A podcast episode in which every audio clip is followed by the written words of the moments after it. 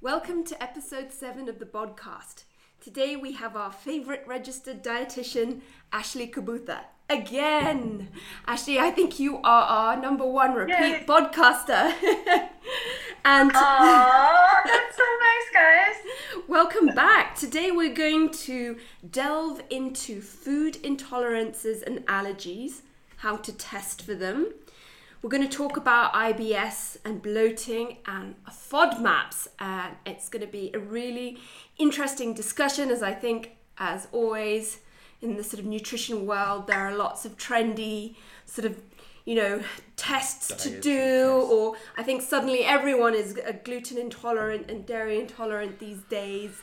So uh, I think it'll it'll be a great conversation. And thanks so much for coming on again. Yes, thank you so much for having me. It's always a pleasure to be back with you guys. Welcome, right. Well, yeah, I think let's get straight into it.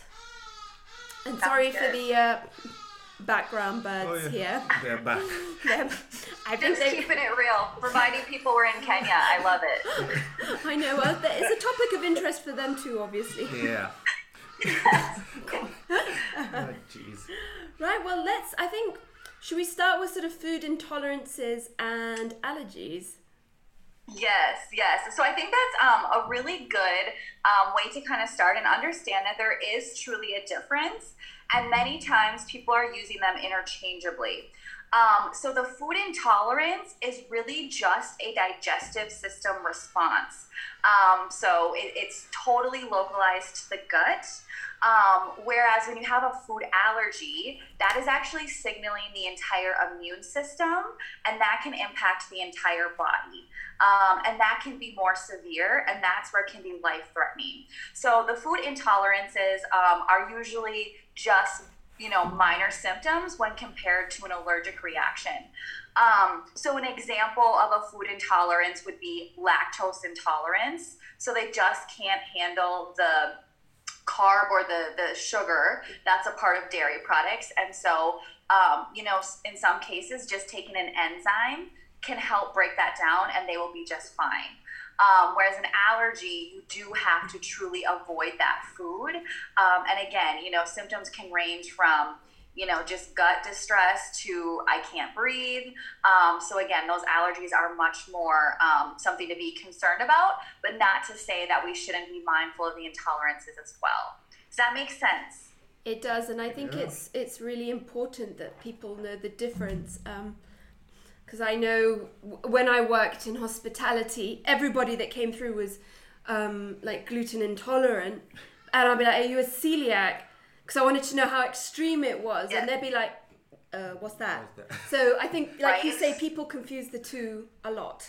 They they do, and then to also go off that point too. Many times people, um, you know, assume because they have a symptoms that that definitely means I'm intolerant to it. So like with gluten, I hear that all the time. Um, you know, so again, just educating people on what foods actually do have gluten. What are your mm-hmm. symptoms and where are they truly coming from? Um, because you know, people will say I'm doing a grain-free diet, right? So then technically, by default, they're usually avoiding gluten. Then mm-hmm. when they bring the grains back in and the gluten back in, they say, "Oh my gosh, I'm so bloated." But actually, it's probably because now they're taking in more fiber and not enough water. You see, so many times we're just overemphasizing this intolerance, and when we actually take a look at, okay, what actually did I change in my diet here? What's going on?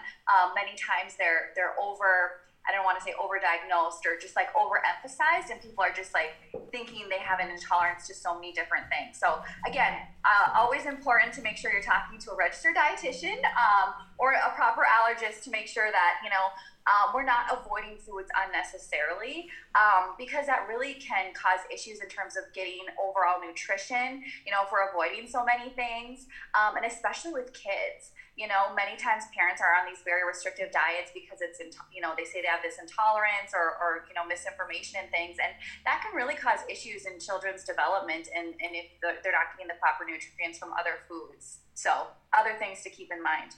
Like I remember when I was young, well, a long time ago now, but um, generally you didn't hear about gluten. A little bit you heard about a little bit of lactose intolerant, but then all of a sudden overnight everyone became I know. gluten lactose intolerant. Some celebrity somewhere must have mentioned it, and it became super trendy So to, trendy. to be sort of gluten, Yeah. you know, tolerant. And no one's had a test. I mean, people self-diagnose using Google, or we've Yep. been told they're gluten intolerant via someone else saying their symptoms. Yeah. Yep. And yeah, it's all gone. It's all gone a little bit crazy. Yeah, and I'm sure there is certain levels of intolerance. It's like a sliding Yes. scale, but you know, I think you- not- you're not mm-hmm. Allergic. I yeah? think you bring up a really good point because many times, you know, when we look at these trends of, you know, people say now I'm gluten intolerant or I have celiac, you know, these other things that I need to avoid, it usually stems from some sort of fad diet. So, like the Wheat Belly book, I'm not sure if you mm. guys have heard about Yeah. it, but that's just, you know, cause saying like wheat is the reason we have all these issues, Yeah. wheat is the reason we're overweight and all these things, and, you know, correlating it to gluten. And it's like, okay, but when we actually look at what is gluten, gluten is truly an amino acid, so a building block of protein that's completely natural. But as it's a protein, it can cause an allergy reaction in some people or those symptoms of intolerance in some people. But again, if we look at the data and we look at the stats, we see that only 1% of the entire world's population truly has celiac disease. It's not every other person you see walking on the street. You see, so again, it's just so important to look at where is this information coming from? Why is it so popular? You know, and what is the actual science and the professionals in the industry telling us? I think that's that's just so key. I remember that book, and there was another one like Grain Brain or something. Yes. and and it, yeah, it all stems kind of from that, and and again, people you know wanting to lose weight, and you know kind of hiding it like oh I'm gluten intolerant, kind of thing. Um, but then that backfires because they think well I'll eat all this gluten free stuff and that's healthier. I will lose weight, but you're like um, it doesn't yeah, work like just, that. Um, pass me all, pass me all those gluten-free cookies, please. yeah, they- Hey, I'm gonna lose weight, and you're like, oh my gosh, there's more sugar there, there's more calories, because you know they got to make it taste good. Um, so yeah, again, Yeah, just so- so much Yeah. misinformation.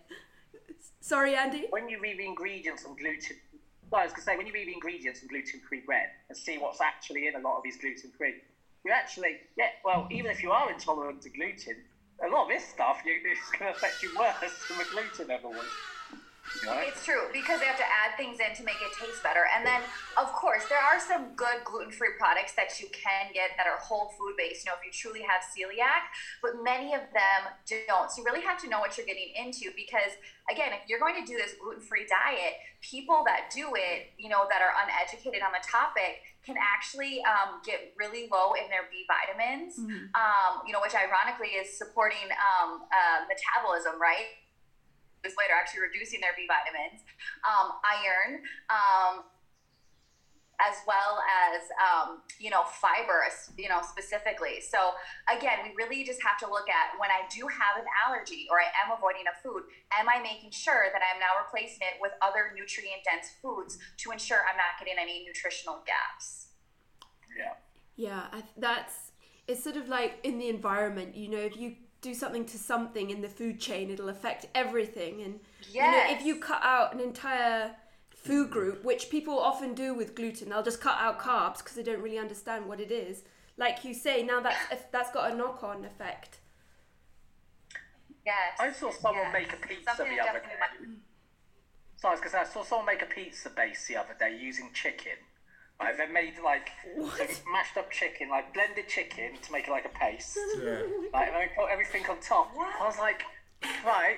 I was just thinking, like, the amount of protein you, that consume, the amount of, like, you know, just calories you've just met turn that pizza into just by adding stuff to, you know, make a, a base just because Yeah. you think you've got some sort of gluten intolerant and you've probably never had tested. Oh my gosh, Right? that's so funny. Jeez, that, I have never heard of that one. That is that's a not new even one. a pizza wow. anymore. Very intriguing. So actually, maybe you can tell us, like, Oh, okay, they you've told us sort of. Probably all online. It's probably. Sorry. No, we're saying it's all online. Oh, oh right. Like, carry on.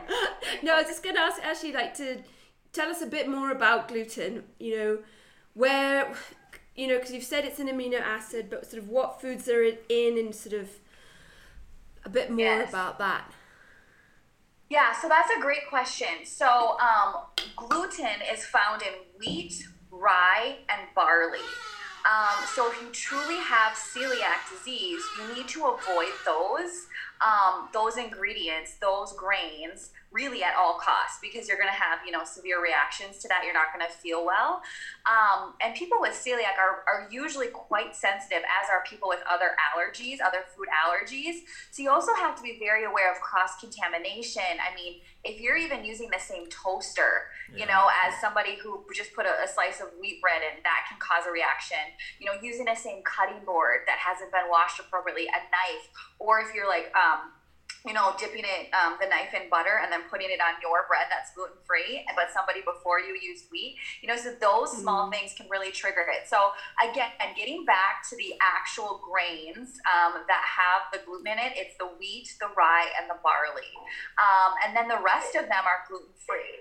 The um, other thing people need to be a bit concerned about is oats. Um, not that oats um, have gluten in them per se, um, but it's this um, idea that many grains are just kind of uh, packaged together or you know they're not really separated appropriately and so you can get a lot of cross contamination so it's not necessarily that oats are truly gluten free they, they don't have gluten. So you know when you buy like the gluten free oats if you have celiac that just means that they took extra precautions to make sure that it was not cross contaminated with any gluten containing grains Yeah, no, that's that's that's interesting, and yeah I mean, so gluten intolerance is a common one, and then Mm-hmm. so is I think the next one is probably dairy intolerance, and Oh, so okay, so you want to get to like the eight common allergens. What are the most common allergens yeah, in the world? that would probably be good. Right. Yes. Okay. Perfect. So, um, it's actually so milk is actually the most common allergen, Okay, believe it or yeah. not, um, especially among kids. Um, so, and then um, you know, in no in no specific order, there's also shellfish, peanut, tree nut, egg, wheat, and soy. Um, did I list eight? I I, always forget sounded what, like many were eight. that's a lot. Yeah, So let's do it again. So uh, milk, egg, wheat, soy, fish, shellfish, peanut, tree nut. I got them. Eight. There's the eight. okay. Um, so so yeah, so so it's actually wheat itself, so not necessarily gluten. Mhm. Um, remember, wheat is only one of the grains that have the gluten. So if somebody Yeah. is truly celiac or you know has the gluten allergy, it's actually the wheat, rye, and barley. Um, so have that. I hope that's clear. But so again, you see, gluten is not one of the main allergens. Wheat is.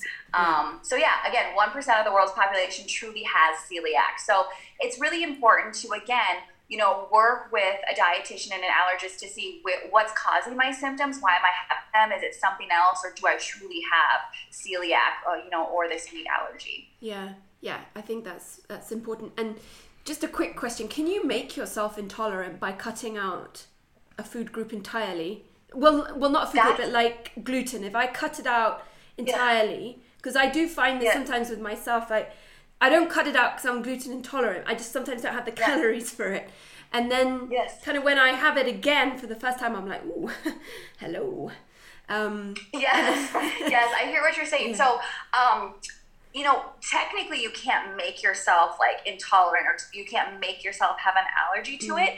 Um, but kind of what I was saying in the beginning, it's sort of that our body got so used to not having it, you know. And then when we look at the products that have gluten, for example, it's your breads, it's your grains.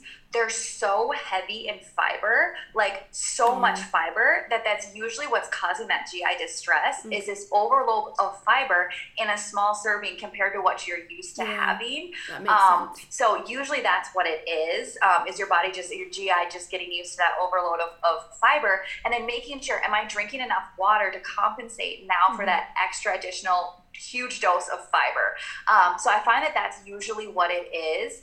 Um, so you know, anytime you're bringing something back in your diet, just to help your body get you know used to it, acclimated to it, if you're kind of experiencing some of those symptoms, just do smaller amounts Yeah. um, and then see. But yeah, you can't, um, as far as I know, I stand to be corrected. Um, you can't induce um, an intolerance or induce um, an allergy to something. No, that that makes complete sense. The way you've Yeah. described that, yeah. Good. So, for if you suspect you have an intolerance, um, or allergy. Should we get into the testing part of things? This is where it yes, gets. Uh, yes. We can definitely get into the test. And you guys, um, I'm sure you're so aware that there's a million and one different tests, and every day there's a new one on the market. Oh yeah. Um, so as I always say, make sure everything you look at is science based and by a legit professional. Um, you know, because we want the most accurate results, right? We just don't want to be playing around with our health and, you know, especially something like allergies and intolerances. Um, so the three main ones that I'm going to talk about today are, are for the allergies. So um, you can get a blood test that's actually going to test for um, the the immunoglobulin um, the immune response, basically, to keep it in simple terms, to see if that's present in your blood. Um, so that's the blood test. And then you can also do the skin prick test. And so this is where they will put the, um, the like, scratch your skin a little bit, like you won't bleed, and then they'll put the actual, um, a bit of the, um, like a liquid that has the allergen, the potential allergen in it, and see if it causes a skin reaction um, to that product uh, to that to that food. Um, so those are those those two options. But the gold standard is always going to be the oral food challenge, um, and that's where you're in the you know under medical supervised you know um, in, in, a, in an office in a setting. So where practitioners are there if you are having this reaction. So where they're going to give you a certain amount of this potentially allergenic food, and they're going to watch you and they're going to record your symptoms and how you react. And why that is the gold standard is because 50 to 60% of the skin prick tests and the blood tests are actually false positives. So they're over diagnosing these allergies. Um, and some of the reasons for that um, is that let's say you know so the the protein from the food that they're putting on your skin is actually an undigested protein right? Because it hasn't gone through your gi tract so it could be that it's an undigested protein that you're showing this reaction but if you were to actually consume it and have it broken down appropriately it's not going to cause a reaction so that's one reason the other reason is that let's say um, uh, I'm potentially, um, like for example, um, detecting proteins that are similar among foods um, may not trigger an allergic reaction. So, like if you're allergic to peanuts, your test may show a positive response to other members of the legume family, like green beans. Even though you're not allergic to green beans, because it's related to the peanut family, which is all in the legume, it's going to have similar proteins. You may show that you're allergic to it with this test, but in mm-hmm. fact, you're not. Does that make sense? So that's why the best way we can do this is that oral food challenge to literally take the exact food, have it go through the digestive process, and now see how is my body reacting to it. Um, so among all these other technologies that are coming out, um, you know, the, the doctors continue to go back to that oral food challenge. Um, and that can also be used as, you know, a way to see if people have also outgrown their allergies. Because many times we'll have allergies as kids and then we'll outgrow them. Um, so it's another way to be really effective with that. Uh, but again, it's very important to note that we do want to be in this proper medical um, supervised you know situation. So if anything were to go wrong, um, but yeah, then that avoids, you know, that false positive and all this misinformation. Now you're, you know, limiting your diet and avoiding these foods when potentially you don't need to be. But, I was going to say, I um, think the important thing what you said was to do it under professional supervision. I think a lot of people give themselves elimination diets. Yes. Mm-hmm. They sit at home and they're, they're trying to decipher their symptoms. And they're often trying to find symptoms to just prove Yes. a point. Like the reason I'm overweight isn't the amount I'm eating, it's because I'm bloated from, from wheat. So you find the answer rather than actually doing a scientific experiment. Exactly. So many people try to do these elimination diets, like you said, um, and, and do them on their own. So, you know, they're eating a very imbalanced diet. Um, and especially we worry about that with kids, right? Yeah. Um, so again, elimination diets may be necessary, but under, you know, working with a registered dietitian to ensure that you're getting nutrients adequately, working with a doctor and making sure that you're doing it for the appropriate amount of time and not this excessive amount. Um, the other thing with the oral food challenges is that it, that you know, there's different ways you can do it, but there's double blind ones where the person who's giving you the food doesn't even know if it contains the allergen, and neither do you. So it's very, um, you know, accurate that way. Um, so it eliminates that placebo effect Yeah. um, that many people kind of induce on their own, as you're saying, when they're doing this elimination diet on their own. But doesn't the the oral one just take long? Because imagine you have a list of foods. Then I go through nuts. I'm allergic to nuts. I get the reaction. Whatever happens, then you have to wait for the reaction to go down or the meds. Then you, I guess, you put the list. Okay, peanuts. Then you have to come Yeah. back and do uh, whatever. I guess avocado or something bad like that. Yeah. But yeah. Yeah, exactly, exactly. So again, another reason you need to be in that medical facility is if your reaction gets out of control, they can give you the appropriate meds um, to do so. The other thing um, that's important to note with you know the skin test and the blood test is if you're on antihistamines, like because you have other allergies, like you know from the environment, Yeah. if you have that in your blood, you're also not going to show um, that al- allergic reaction as well because that's going to mitigate that. So um, it's very interesting. Um, again, just showing the inaccuracies of that. Um, actually, sorry, I meant to say that if you have histamine in your body, Yeah. it's going to show up positive because histamine is what comes out when you have a reaction. Sorry, so the opposite of what I said.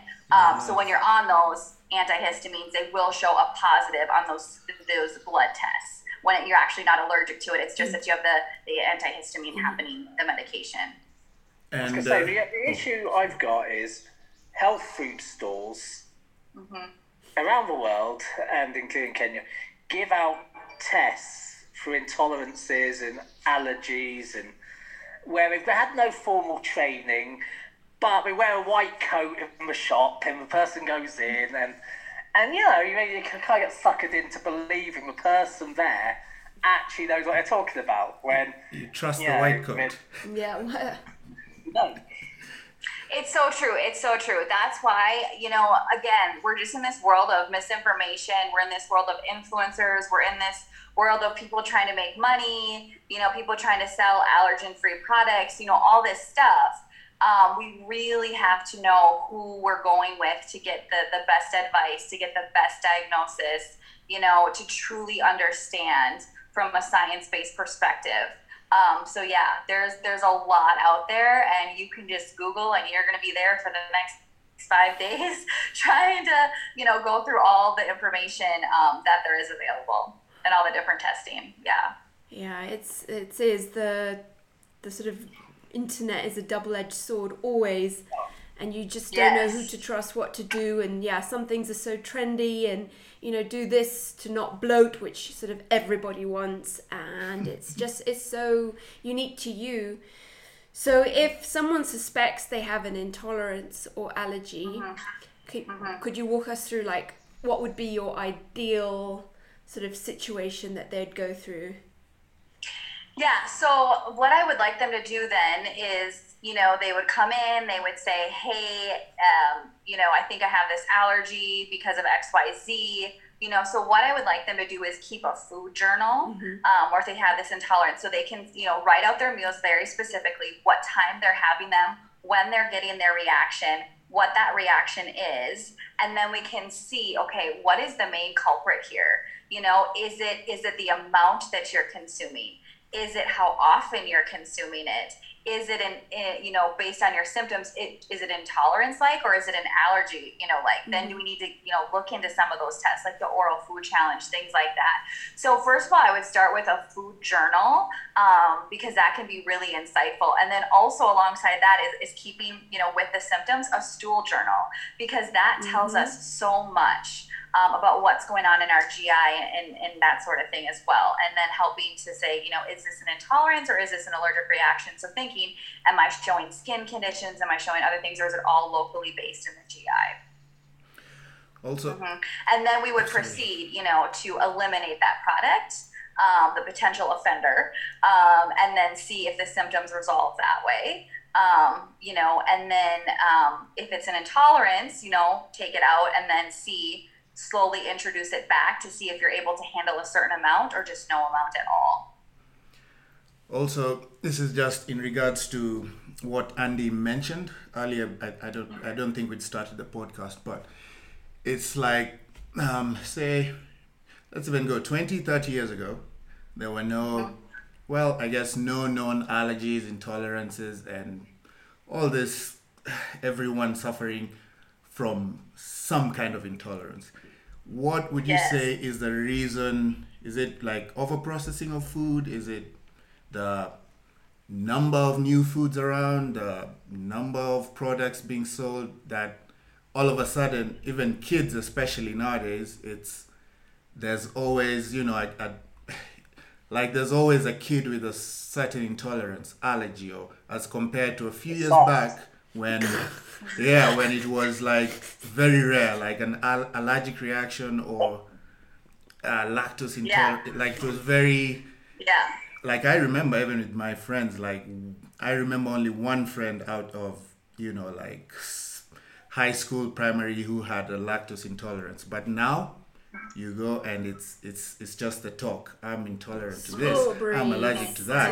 Yeah. Yeah. You're, you're, yeah, you're right. Um, the CDC does say that um, the prevalence of food allergy in children has increased 50% between 1997 and 2011. And in from 1997 to 2008, the prevalence of peanut or tree nut allergy has more than tripled. Um, now that's specific to the U.S. population. Yeah. That last stat I gave. So it's very interesting um, what's going on, and honestly, I don't have an answer for that. Yeah. And it would be very interesting to talk to allergists and say, you know, what is it? Mm. Um, you know, many people will say it's the genetic modification of foods, but if we actually look at genetic modification, there's only like eight or nine um, Yeah. genetically modified foods in the Yeah. entire world. You know, and also when something is genetically modified, you're not actually, um, you know, making it more allergenic either. If we get into the biochemistry of it, um, because you know they're very concerned about that, and they don't Yeah. want to increase the allergies. Um, yeah, so it's it's it's very interesting that honestly I don't have an answer. Yeah. You know, I look and I'm like, okay, is it we're more aware of these things? We're actually Yeah, diagnosing them more. Yeah. often. You know, Yeah. it's probably a combination. You know, the other thing is, are we not introducing these potential allergens at a young enough age? Mm. Because research, you know, we used to when we were kids, right? They would say, hold off on all potential allergen foods until the child is at least one or two, and hold off as long as you can. You know, and now the research is saying the opposite. So the Yeah. earlier you introduce the potential allergenic foods, the less likely they are to have that allergy. Yeah. Um, so I don't have a good answer to that, and I'm also very curious about it. Mm-hmm. Um, yeah, but I, I would say that there's probably a variety of things. You know, it's, it's Yeah. definitely you know not just one thing. Um, we always want those simple answers, like what is it? So we Yeah. you know, fix that and change it and make it better. But I don't have a good answer for it. Um, We'll be yeah, waiting- we'll yeah, but it waiting is for- wild when you look at the stats. You're like, why? That's a huge increase. Yeah. Especially the peanuts. That one just the gets peanuts, me. yeah. Yeah. That one just really gets me. yeah? And it's more and then people now. Pardon? Sorry, I was going to say more people now seem to have a wider diet, so they come into contact with more things as well. I think you know, obviously, yeah. To be fair, like when I was a kid, you know, we're talking you know thirty years ago, you know, and, and more, thirty-five years ago, you didn't eat peanuts and stuff. At Christmas, you may get monkey nuts occasionally or some nuts, but generally, we didn't have the same sort of access to food as we do now. Yeah. Like, you know, the shops were more limited in what you could get. Yeah, you know, true. yeah. I, I, you know, as a kid, I, we didn't eat. We would eat fish, but we wouldn't eat a wide range of seafood. yeah. Yeah. We go to fishmongers and get a fish, but you Yeah. wouldn't be True. prawns. Yeah, or- that's it. Mm-hmm. That's an interesting Yeah, point, you know. So Now Yeah. the options are too many. Yeah, and yeah, like you know, as she said, and and what you said, Andy. So you're you're introduced to these foods later. So yeah, you instead of having them, you're not eating prawns when you're six months old, or or nuts Yeah. necessarily. So I think that it's it's fascinating. There you go. We'll be waiting for your research paper on that one. Yeah. With, uh, research topic right there. or or or as Andy said, you know, just kids are soft these days. Yeah, could could be. Parents soft, not kids, parents. not the kids. Parents. Parents are soft. They worry too much. I think Ashley's internet has uh, Give her a few. Well, at least she's frozen on a good face. Yeah, like yes. my parents wouldn't have Yeah. cared if I had a bit of bloat. If I came back and said, oh, I've just eaten some toast, I'm a bit bloated, my mum would be like, all right. Oh, that's not. You'd have gone, okay. Yeah, Yeah. carry on.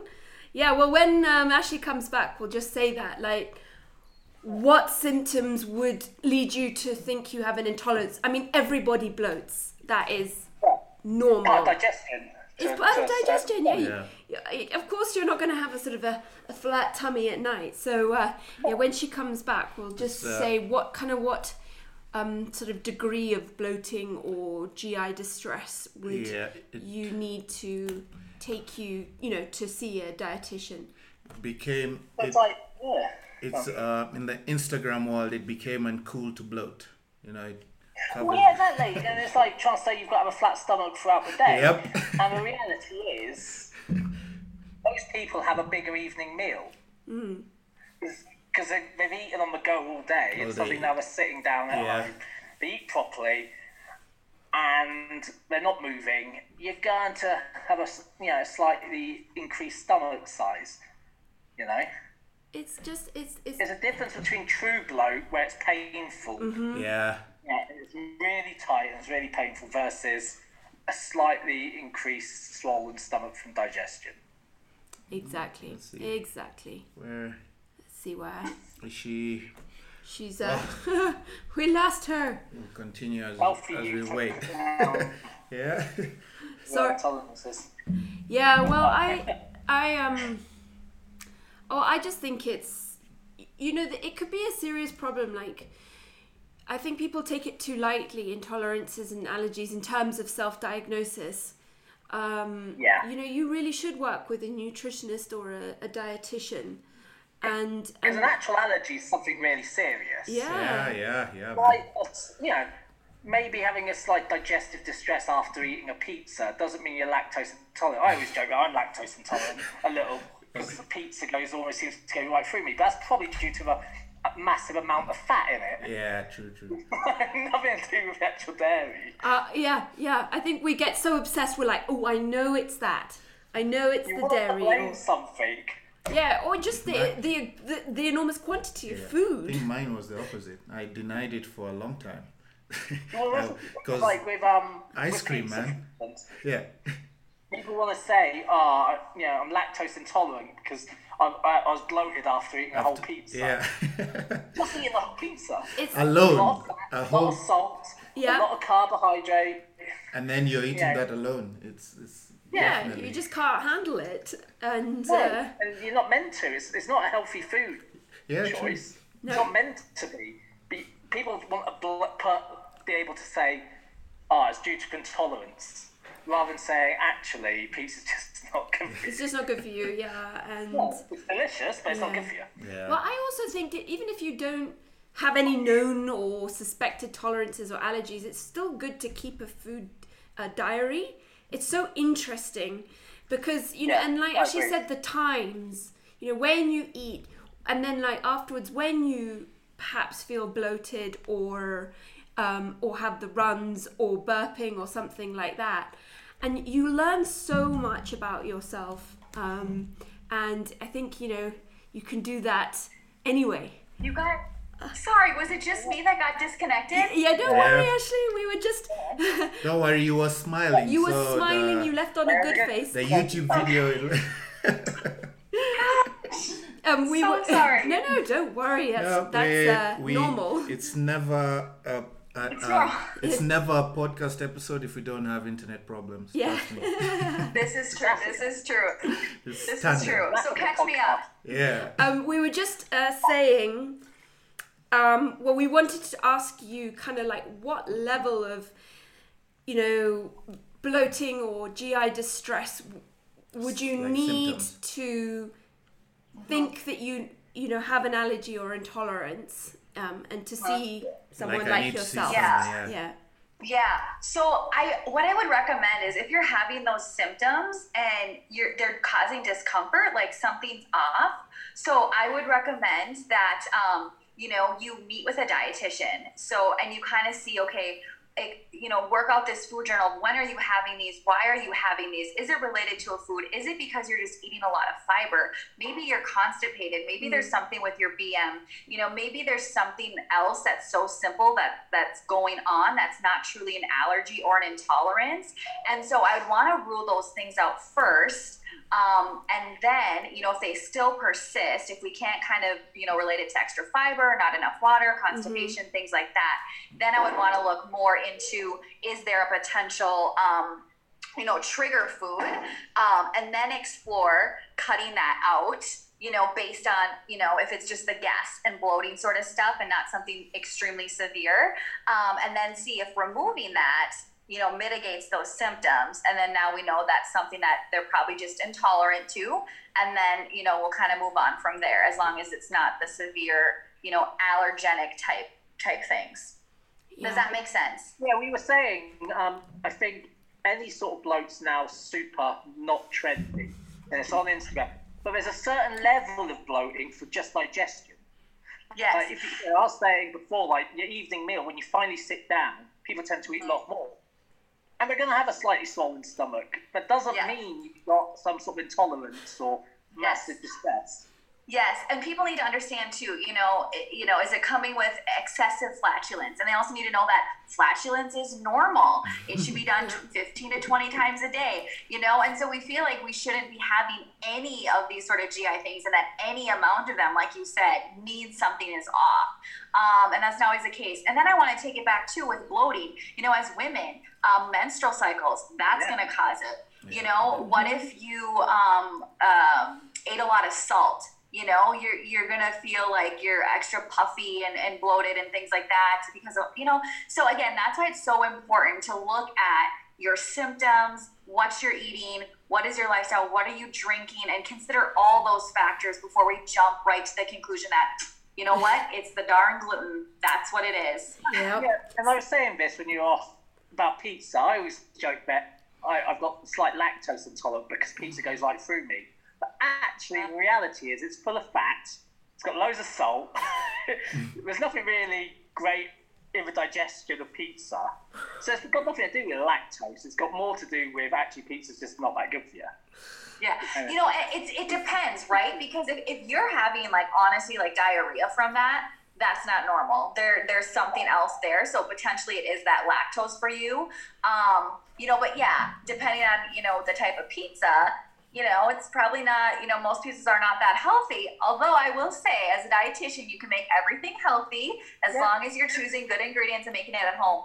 Um, With the chicken yeah, base. You know, you, you could have your puffiness, your bloating. There is a lot of sodium. Maybe you overate. I mean, who yeah, eats the right amount of pizza? You know? pizza. Yeah. You eat a whole massive pizza, there's going to be some. You're going to feel sick. Yeah, exactly. Yeah, I mean, exactly. So that I, I find that a lot of times we're rushing to conclusions, um, and that's kind of just like we want answers now. We want to fix this now. We want to be perfect, you know. And I think we just need to take a step back and say, okay, what did I really do? What is the big picture here? Mm-hmm. How often, you know, does this happen to me? What other factors are contributing? Um, and then again, reaching out to the right professional to help you understand what's happening in your body and why, yeah. and if that warrants further looking into that intolerance or that allergy.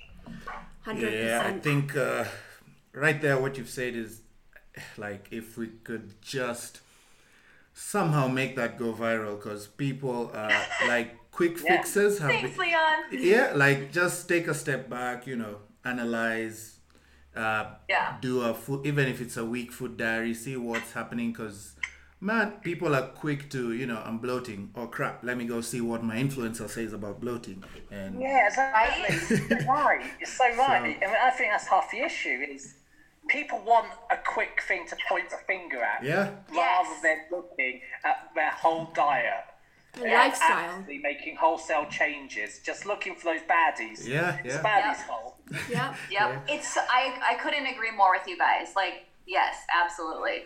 Absolutely. I remember there was I mean, I, and I definitely don't Oh, go ahead. No, I was just going to say, I, I think I shared it with you, Ashley. It was a while back. Some uh, fitness IG babe was, you know, posting a picture of her bloated. She's like, this is totally normal. And then someone else posted, like, I can't wait for the day the influencers don't have to post that bloating is normal, and you're like, yes. He's Right.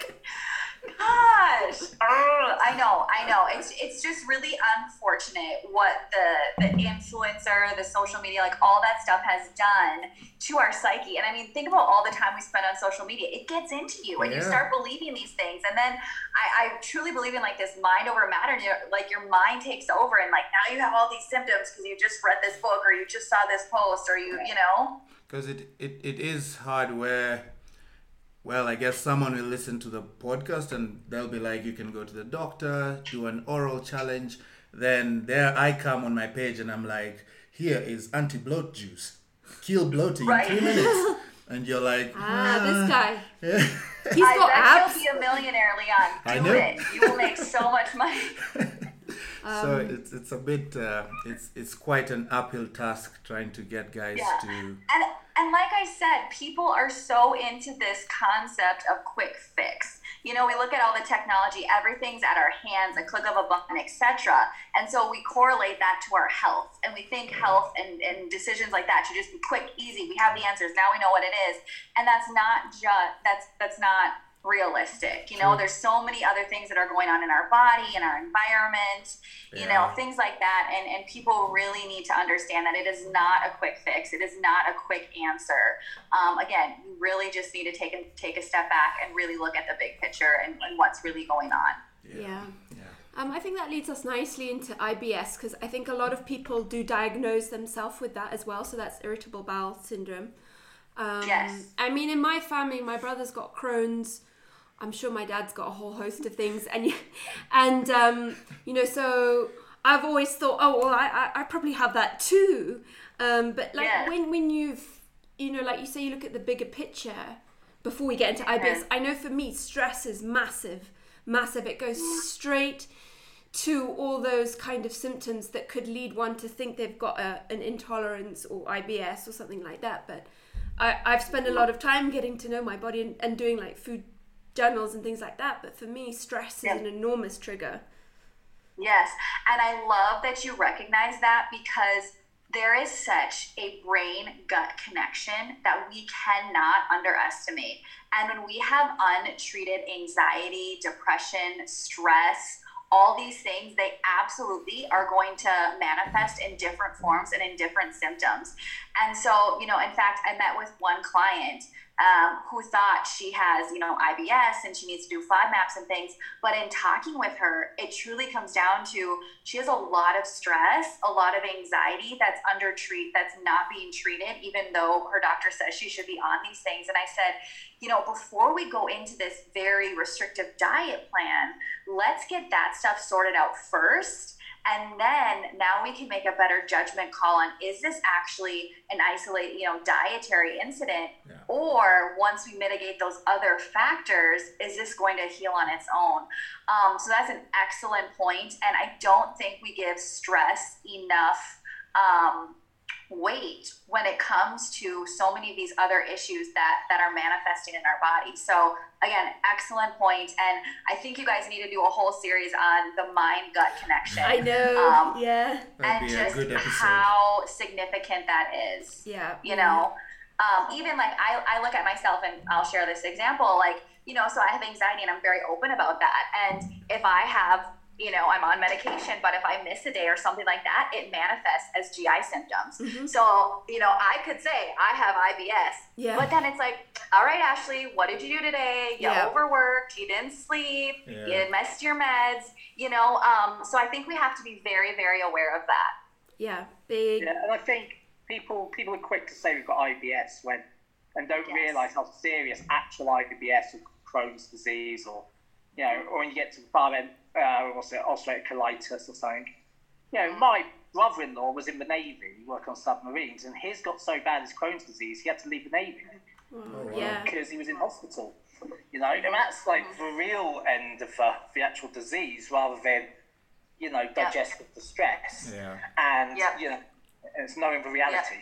Yeah, Yeah, and I definitely I do want to acknowledge that IBS is a real thing and people really struggle with it, you know, and I, I don't want to make it sound like, oh, just manage your stress and you'll be fine, you know. Um, but just to take a look at that whole picture, the holistic approach, your yeah. lifestyle, you know, all those sorts of things. But IBS is definitely a real thing to many, many people.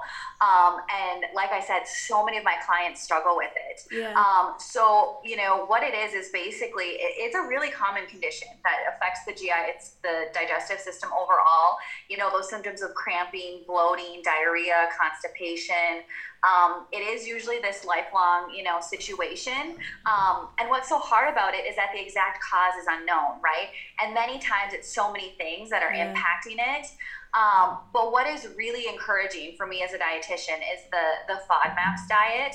Um, that's a newer, uh, you know, in the dietitian world, nutrition world, a newer diet that ha- that's like the only one that has um, scientific evidence to support you know that, that it does help mitigate IBS symptoms, um, which is really exciting. So when mm-hmm. people do have this, you know, by going on this diet, they're usually quite successful in feeling better and at least helping to better manage those symptoms. And again, it's not just a one thing. You know, mm-hmm. it's not just doing this diet. It's how is the rest of my lifestyle? How is yeah. you know my stress? All these other things as well. Yeah. So. I mean, irritable bowel syndrome. So, can you just take us a little bit more into depth in? I know there's so many different symptoms, like, and you can go from constipated to diarrhea in like yes a day. um, I mean, literally, or the same day. Yeah, it's, yeah. It's it's and like. What are there certain sort of trigger foods for that? And I know it's it, it's a lot of other things, but it, yeah. what would if some what kind of symptoms would someone have, you know, that you would then say, okay, please come and see me? You know, this could mm-hmm. be IBS. Yes, yes. So if it's overall like those general, um, you know, digestive symptoms, kind of that we just talked about, but also um, many of them come to me with a diagnosis from their doctor. Yeah. I have IBS. Yeah. And now that mitigates the FODMAPs for sure. Not saying that you have to have that diagnosis before you try it, mm-hmm. but you know, it's just another way to say, you know what, I went to the doctor, I got this medical professional advice, we talked about it, or I had XYZ test, mm-hmm. you know, now I know that this is going to help me. Um, however, you know, this diet I wouldn't. It is restrictive, um, but you can still get your nutrients if you do it right. So for people that have some of these symptoms that are unresolved, as long as they work with you know a dietitian and their doctor, they can do it successfully and see you know are their symptoms yeah. being mitigated um, through this diet. So yeah, so it, it's really it's so individual you know yeah. that's the hard thing but again if they're mm-hmm. having symptoms like this that are nonstop that are not going away it's every day yeah. they can't pinpoint one certain food they've been to doctors they've tried this you know um, then i would say let's try fodmaps um, you know once all other things have been looked at yeah. So what are FODMAPs? Oh, that's a, their name is long. it's so long, you guys, and I'm totally gonna butcher all these words. Um, but anyway, so, so, what it stands for is um, fermentable oligosaccharides, disaccharides, monosaccharides, and polyols. Um, so basically, what say that five times quickly. So, huh? Say that five times quickly oh God, right? yeah. Oh man. Um, challenge for everybody listening to the podcast. They can say it five times um, but anyway, so basically these are short chain carbohydrates or like sugars, right? That's what you know carbs eventually are. Yeah. Um, that in the small intestine they are absorbed poorly. Okay, for everybody. But some people are going to ex- experience this digestive stress more significantly than the average person, okay, after eating them. So when they're getting more of these symptoms, you know, constipation, diarrhea, cramping, stomach bloating, gas, flatulence in excess, remember, because some of the gas and flatulence is necessary mm-hmm. to be expected, right? Um, then that mitigates, okay, let's look at this FODMAPs diet where um, it's, it's, you know, focusing on foods that are lower in those specific types of carbs. Um, and so it gets very specific in terms of eat this fruit, not that fruit, eat this vegetable, not that one, eat this protein, not that one. It is also um, gluten free and dairy free as well. Um, so again, you can see it can be quite um, restrictive. Again, if you're working with a you know a dietitian to have a very balanced plate, making sure you're getting all of your macronutrients, all of your micronutrients, you know you can do that. And now because you know um, free from foods have become so popular there's there's many more options available now in terms of other grains in terms of other milks mm-hmm. you know um, and that sort of thing too so it is easier to do than it has been and and again because this is one of the newer diets and, and the only one that is science based to, to help mitigate the symptoms of ibs there's a lot of resources out there in terms of menus, menu planning, um, recipes, you know, so you can feel like you're eating a pretty normal diet, but avoiding those triggers for you. Um, and there's actually, we can share a link when we post this. Yeah, um, I have several links so people can see, okay, because it's an exhaustive list, right? It's very comprehensive, which is good. Yeah. So people can look at that and, and see, okay, you know, wow, when I eat apples, you know, mm. how does that make me feel? And then you can kind of just correlate, like, hmm, maybe I should try this diet. But again, I, I want those people to, you know, be meeting with a professional so that they can understand, you know, just one time eating an apple and you have X symptom or not doesn't mean, you know, there's a variety of things that could have caused it that day. So, um, yeah. So for more information, you know, they can they can look at the link that I'll send you guys. Um, in terms of specific foods, unless you have any specific foods you want me to cover um, right now that are in that are in the the low FODMAP diet. Well, I know that like sort of sort of trigger foods for a lot of people sort of cruciferous vegetables, onions, garlic. Um, um, I don't know what. Yeah, what are what in your in your sort of experience are the most sort of common ones? Yeah, so the ones that are going to be trigger foods for yeah. IBS, you mean? Yeah. So the ones that are high in FODMAPs. Yeah, high FODMAPs. So those are going to be, like you said, the garlic, the onions, the cruciferous, as you mentioned, like cauliflower, um, your beans, so your black beans, your kidney beans, your lima beans, um, even soya, actually, mm-hmm. um, mushrooms, mm-hmm. peas, scallions. Um, you know, so those are some of your like vegetables and legumes. Yeah. That are going to cause it. But you actually can have broccoli.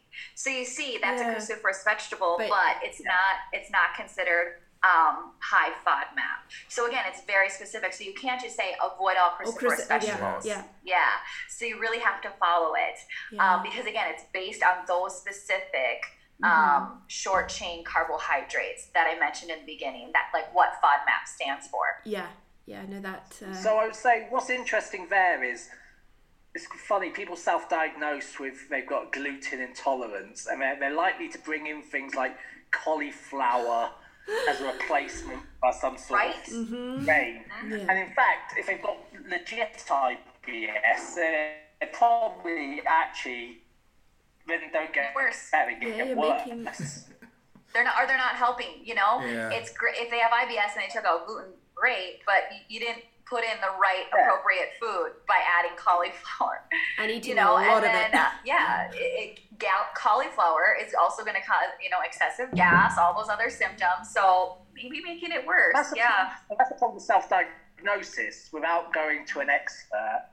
Is yep. you know you can do the wrong thing for trying to do the right thing. Exactly. And then you end up getting messed up more. You're frustrated. You're at your wits' end. You know, oh it's yeah, yeah. Always go to the professional.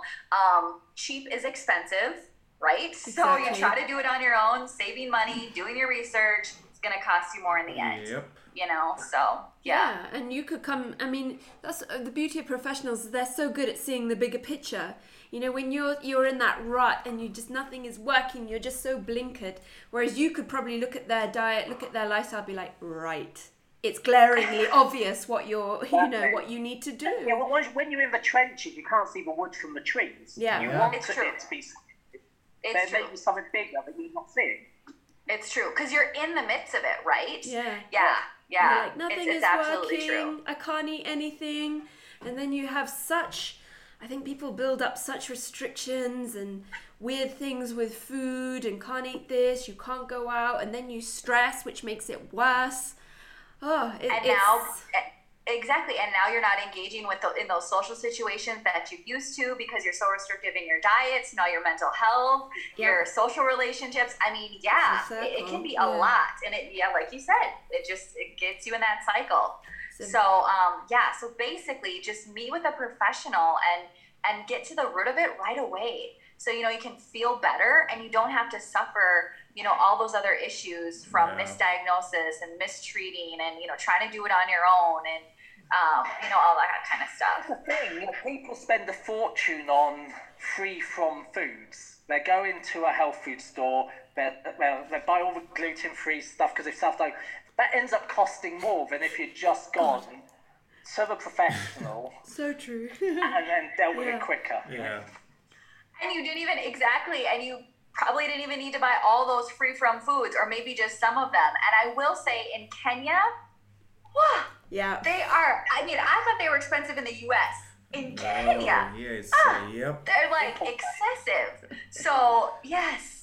It's Yes. good business. And then again, we have to remember we also have this idea that any free from food is better for me. Yeah. Ah, because you know it's free from this, it's free from that, and that puts this thing in our head that if it has that ingredient, it means it's bad. So now we're getting bad foods, good foods, and, and our whole relationship with food is thrown off, and it's unnecessary, and we're getting that, we're teaching that to our kids, and again, the misinformation just continues, continues, continues. Yeah, no, it's so right. Like it's a health, a healthy diet is sort of seen as gluten free, dairy free, sugar free. Yes. Anything else more free is perfect. The freer you get, the better. And it's like, oh, just yeah. just drink water. right?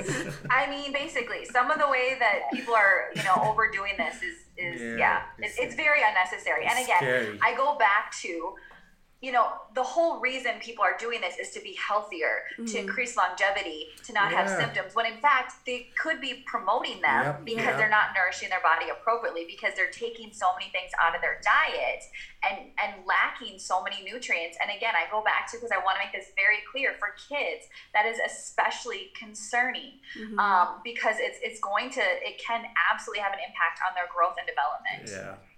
Yeah, and their mm-hmm. mindset. I mean, if your parents are sort of bred Nazis, you know, it's you're going to grow up with a pretty, you know, unhealthy mindset around food, and Absolutely. That's sad. Absolutely. And then think about what that does in their teenage years, and especially with girls and eating disorders and body images and all of these things. So, you know, I really, as you guys know, um, healthy relationship with all foods, everything in moderation.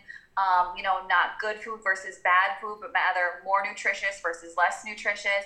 Um, you know, all of these things, uh, putting it all together. hmm yeah, big time. No, I mean that that's that's why we love having you on and um, just promoting that because I think a lot of people associate nutritionists or registered dietitians with that sort of oh if I go and see them they're going to make me dairy free, Yeah. gluten free, and not I'm not allowed to eat sugar and I kind of And I'm gonna have a lettuce salad with just leaves and raw carrots and no dressing on it. I'm like, have you guys ever eaten lunch with me? Like, Yeah. I would never eat that. Oh, yeah, no, and, and that's why you know again, like when we were talking about the coffee, you know, it's like I'm like, you, you can have your coffee, you can have your glass of wine, you're not gonna die. You can put some sugar in your tea, it will not kill you.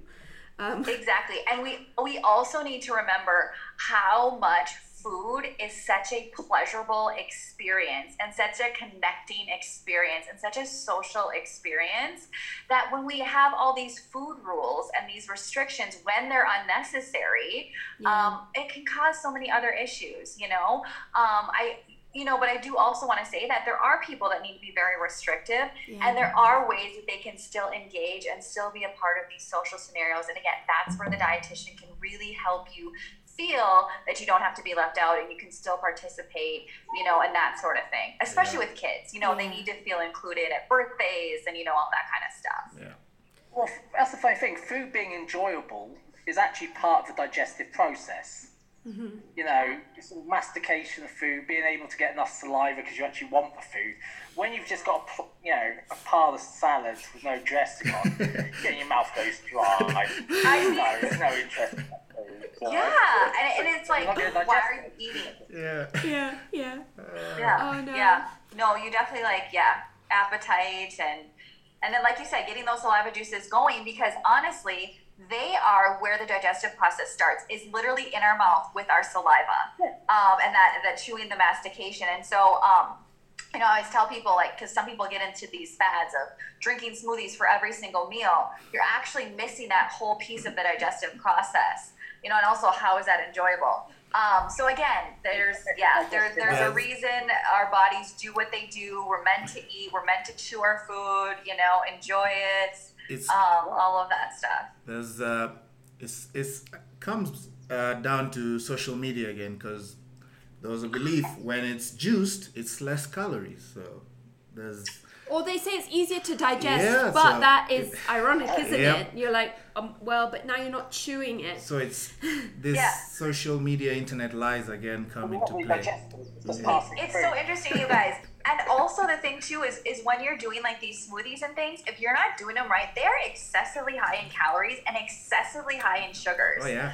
And can totally lack protein. Yeah. um, and Most of the time, fiber and yeah. all of it. So, um, yes, you know, people like smoothies just have this absolute halo effect, and it's like Oh, yeah. they're fine. You can have them, but my God, if you don't have them, it's okay. Yeah, you can't be having five meals out of six as smoothies in a day. It, it, it's That's the mm. thing. People are messing up their digestion rather than helping it. yeah. yes, yes. And again, that would just be just be so boring. And then I worry about like the balance of their nutrients, their macros, their micros, the variety they're able to consume. You know, who's getting whole grains in a smoothie? Well, it's it's it's sort of smooth. I love that. I love that term, halo effect. It's so true because you're like, oh well, I can put my baobab powder, my spirulina, my moringa, my my, hmm, Your chocolate. and, and it's just like, oh my goodness, you know, just just have a, a, a meal with all the macro and micronutrients, chew it, enjoy it, you know, and you don't And need to good. spend a fortune on all the superfood powders. Yeah. Yes, yes, you guys. Honestly, that I, I'm seeing that all the time. It's like, you know, and when I talk to clients, they're telling me all those three things they're adding to their smoothie for extra X, Y, and Z, and I'm like, but why? Yeah. You know, if you're just eating a well balanced diet with lots of fruits and vegetables and plants, and you know, you are going to be more than fine. You are just going to be super healthy. You're going to feel great. Um, yeah, I can't reiterate that enough. Eat real food. Yeah, and I find also with smoothies, you tend to eat them on the go, which again is not good for digestion. You know, Yep. it's it's like oh, you're- quick, you know, fifteen minutes down the hatch, and I, I if I Yes. do that, and I have done that, you know, if you are short on time, I always feel bloated. Yeah. Yes. There you go. See, Clea, you figured out, boy, and that could totally be what's causing somebody to be bloated, right? But now they're going to think they have IBS. Yeah, true. Oh, Am I am I still there? Okay, I, I Yeah. got frozen a little bit. Yeah. Um, the other thing that I want to say is you're also doing it mindlessly then. yes. You know, so you're unaware of am I full? Am I still hungry? You know, um, it takes 20 minutes for our stomach to tell our brain it's full. And, you know, if you're downing it in like, you know, seven to 10 minutes, Oh, you just miss that Even whole two process. minutes. And then where was Even the enjoyment in that? it's like uh it's like taking Yeah. a shot of tequila down. Really? And I you're- mean, seriously. and you're gone. Seriously. you know, or, Um, or if you and then the other yeah. thing, the other thing, um, gosh, what was I going to say about that? Um, you know, I do recommend sometimes smoothies if people say I just can't eat breakfast. Ashley, like Yeah. I literally can't. I have zero appetite. I'm like, okay, have a smoothie. At least you're getting something. You're starting your metabolism. You know that kind of thing. But yeah, to just like think of this as a health thing and and you know continue to do it excessively. Yeah. Well, I you used to always have a breakfast smoothie just purely because I was pressed for time. My new. Yeah. There's no way I get a meal Yeah. in, drop car to school, go training. Yeah, So Yeah. I would have it, but I would end up then having to put like fibre in it, you know, ground up linseed, pearl barley, lots of stuff in it. But really, you know, if you can, just eat a normal meal. yeah You know, actually Yes. enjoy it and digest it, you know. yeah. Yes. Well, also with smoothies, and you feel uh, more satisfied. yeah, people put in a lot of you yeah raw vegetables like and i think that can cause bloating as well you know if you're putting Yes. in half a you know or a whole bunch of spinach raw you know where you would normally mi- cook it you know that can definitely i would say give you some bloat Totally, that too. And then think about how many servings this person is having of fruits and vegetables in this smoothie, and then they're drinking that. think about that excessive amount of fiber, which you guys know I'm all about fiber. Yeah. But you go the whole day without it, and then all of a sudden you have like 40 grams just in this smoothie, and it's like, whoa, of course you're going to be Yeah. gassy and bloated and have all these symptoms. And that's the thing. People go from naught to sixty of Yeah. these sort of things. Yeah. And with fibre, you've got to kind of build up to a high fibre intake rather than all of a sudden you're going to have 100 grams of fibre a day. Yeah. You know? Yes. You'll get bloated. Yes. Yeah. Yes, and drink your water when you're when you're doing fiber. I mean, you should drink water anyways, but Yeah. especially when you're increasing your fiber, or it will get stuck, and you will definitely have all the GI symptoms you never thought you would have. Yeah. so, Um, well, I. Sorry, I was just looking at a question. We did ask for questions. I only got one question, but it has been answered. Um, but we can maybe just go over it quickly. It was like chapatis and cauliflower get me really bloated. Can you combine a different food to reverse this?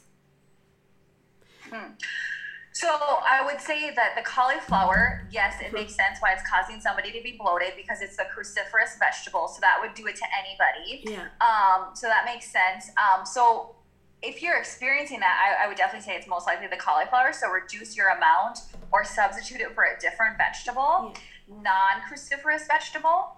Um, and then the chapati, you know, um, what I find um, a lot of people in Kenya is because they're so good, we Yeah. overeat chapatis and we really large ones, you know. So it could be the fact that you're eating too much of them. So I'd look at the portion, and then I would also look at are you using the white flour, are you using the brown flour, you know, what else are you eating with that? Because most likely you're not just having a chapati and cauliflower, you're having some sort of stew. Is it a bean stew? You know, that's causing you even more excess gas and bloating. Um, so again, I'd want to look at that whole picture um, and then be able to advise based on that. And is it every single time they have this combination of food they see that? Is it with other things? You know, what if they just have a cauliflower on their own? You know, there's there's just um, so much we need to explore. So it's always so hard to just ask, you know, just to answer those questions and give like a definitive answer. What's interesting about that question is, I, I listen to it and it looks like they're just trying to say, what foods can I have with them so I can keep eating The the chapati. chapatis and cauliflower? Instead of just saying, stop eating so much cauliflower, stop, stop eating so much chapati. You know, Yes. stop looking for a way to keep doing the, what's causing the issue. You know, you just put a band, trying to put a band-aid over it rather than dealing with the actual problem. Yeah. Well, I think Yeah, that's yeah. it's it's a good question, kind of to uh, sum up the whole podcast. In that, you know, s- step one is just being very aware of you know what causes you discomfort. So, um, Yeah. the takeaway from this podcast is keep keep your food journal. Try and identify, you know, the you exactly like Ashley said. Like write down when you eat your meal, what you eat, and then note any symptoms. And then And the Yeah. amount, the um, yeah, and the amount. and the amount of food, because that can. Yeah, and then from there, don't go to Google. See a nutritionist or a registered dietitian. You know where to find Ashley. Um, and I, I think it, so. It's basically an easy two-step process. First, you keep a journal because I'm sure that's so useful for you, Ashley. If someone comes Yeah. to you and has that journal Yes. as well, because I'm sure you probably make them do that anyway. Yes. Um, and yeah, Yeah. work, work. You know, always work with a professional. I always I like that thing absolutely. of Google because if you put any symptom into Google, it gives Gives you the worst. Well, yeah, you're gonna die of cancer in about five days. I mean, seriously, you guys. Yeah, it's so extreme. I can't do it. I mean, when my kids are sick or for anything, I, I refuse to Google. I'm like, nope, I, my mental health can't take it. I'm Yeah. going to call the doctor. WebMD is the worst. Yeah. Sorry, Andy, you froze for a second there. that's okay. Oh, As and I'm saying, uh, oh, I think Ashley's Ashley froze. I know. As I'm saying, yeah, Google's always going to give you the worst case scenario. It's always you'll think you are dying, and you've got IBS, and you've got these other super bad issues, and it just makes you go crazy. Where you could have just gone to the professional, saved yourself a oh. lot of stress, and do it. Exactly. And so what we'll do So is well we've had you so many times, Ashley, but we will put your details so people can contact you. And I know you're in a lot of different places these days, which, you know, so people can come and see Yes. you in person, which is nice. Um, Yes. and if you can send us the link for the FODMAP so that people can go and Yes. uh, check definitely. that check that out. And I don't know, are there any sort of parting points you want to put across?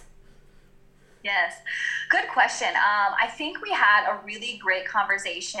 Um, you know, and it's been said kind of from you and from Andy is just really, um, you know, don't go for the quick fixes. Really try to take a step back, see the big picture.